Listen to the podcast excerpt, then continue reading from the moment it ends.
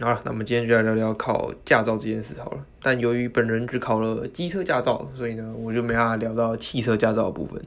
那有机会的话呢，等我未来考汽车驾照的时候，或许可以再出一集来讲讲考汽车驾照的过程。现在已经是六月初了，我上这一集的时候呢，应该已经六月中了。那那时候很多人应该都已经有学校分发了吧，就是确定放榜的时候了。那么如果你已经满了十八岁，然后你有学校呢，那这个时候我就是蛮建议你先去考张驾照的，因为台湾的驾照是这样，就是你考了一张可以用一辈子。好了，其实他是说好像是七十五岁要重考，但基本上七十五岁应该也不太会再继续骑车了吧？对，所以其实就是用一辈子嘛。那如果你早考晚考都要考的话，那你最好就是十八岁就是赶快去考，趁早熟悉整个道路的驾驶是比较好的啦。所以呢，这时候大家也都会有这样的想法，在这个暑假这个期间呢，每天考驾照人都是爆满的。所以如果你真的想要考驾照，劝你赶快预约，最好是你确定有学校之后就直接去报名了，不需要犹豫。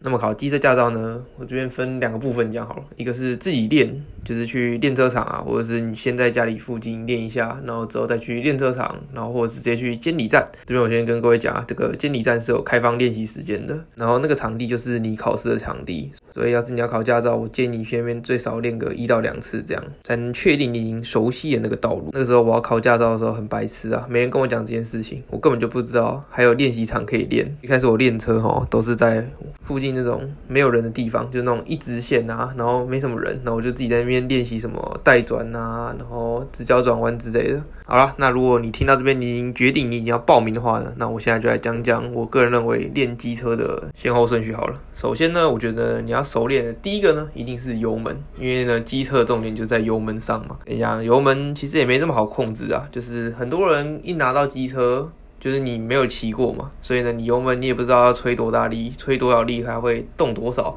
所以呢，你一定要花时间去适应油门。只要你转多大力呢，它会给你多少动力这样。然后因为这个是每台机车都不一样，所以你最好是要熟练你最后要去考试的那台机车，通常是你亲戚或者是你朋友的车吧。没错，我这边呢 还有一件事要跟大家建议一下，就是如果你要考驾照的话呢，建议你一定要用自己的车，不要使用监理站所提供的机车。因为监理站车你没有机会练习，所以你就不会太会了解到它的油门的状态啊，或者是车体要怎么转会比较好等等。所以呢，你还是最好是要有朋友或者是亲戚可以借你车考，然后带你练习这样。假如你的朋友跟亲戚都没有空怎么办呢？没关系，现在有一个很神奇的东西出现了，就是机车的驾训班。听说以前都是没有的，近几年好像政府陆续有补助啊，然后但是它就是会有一点贵，然后也要去上课，有点麻烦这样。所以如果我是觉得有人可以带你练的话呢，真的就不用去参加那个驾训班了，有点浪费时间、浪费钱。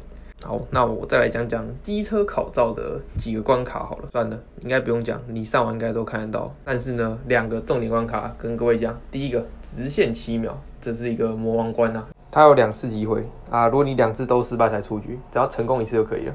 这就证明说它真的是一个比较难的关卡。这样，那当然它对骑车也是一个很重要的事情，因为毕竟它就是一个平衡感的表现。等到你未来真的上路之后呢，你就会发现直线七秒多重要了。当你要跟大家这边钻车缝啊，或者是你要穿过某些车槽的时候呢，这种时候就非常的重要。然后因为之前我已经先考过驾照，然后我陪我一个朋友去考试。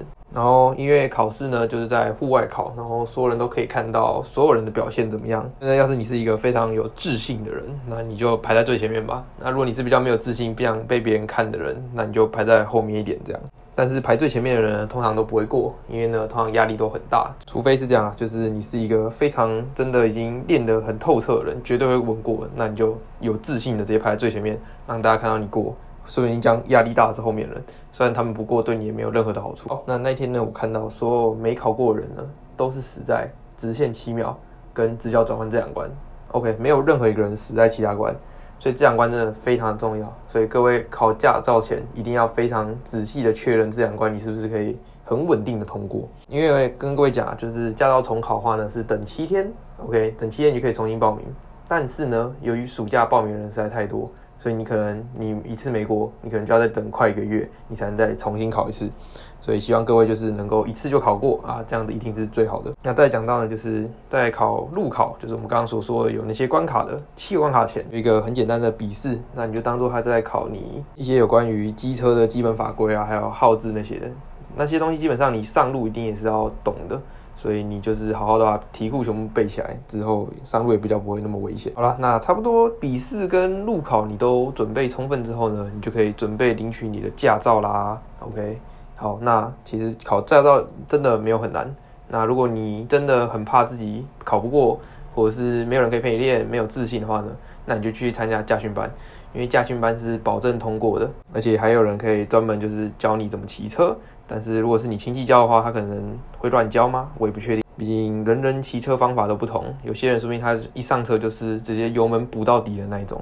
好，那么我们考驾照事情就差不多讲到这边。那我们接下来讲的是什么呢？就是你考到驾照之后，才是考验真正的开始。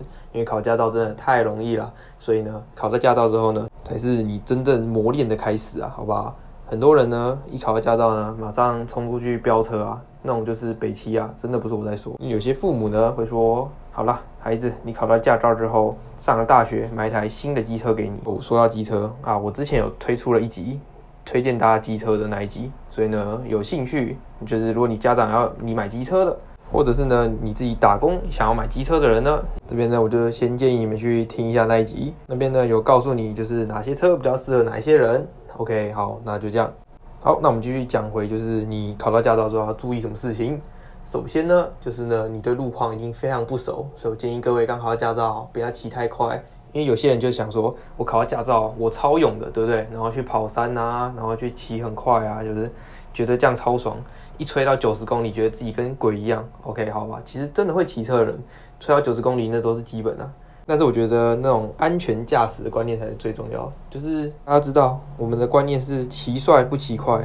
你骑再快，再快也就是七天呐，七天后回家，好不好？所以安全驾驶才是最重要的。如果你前面就是有盲弯呐，或者是一些弯道之类的，然后你看不清前面车况，拜托你就放慢速度。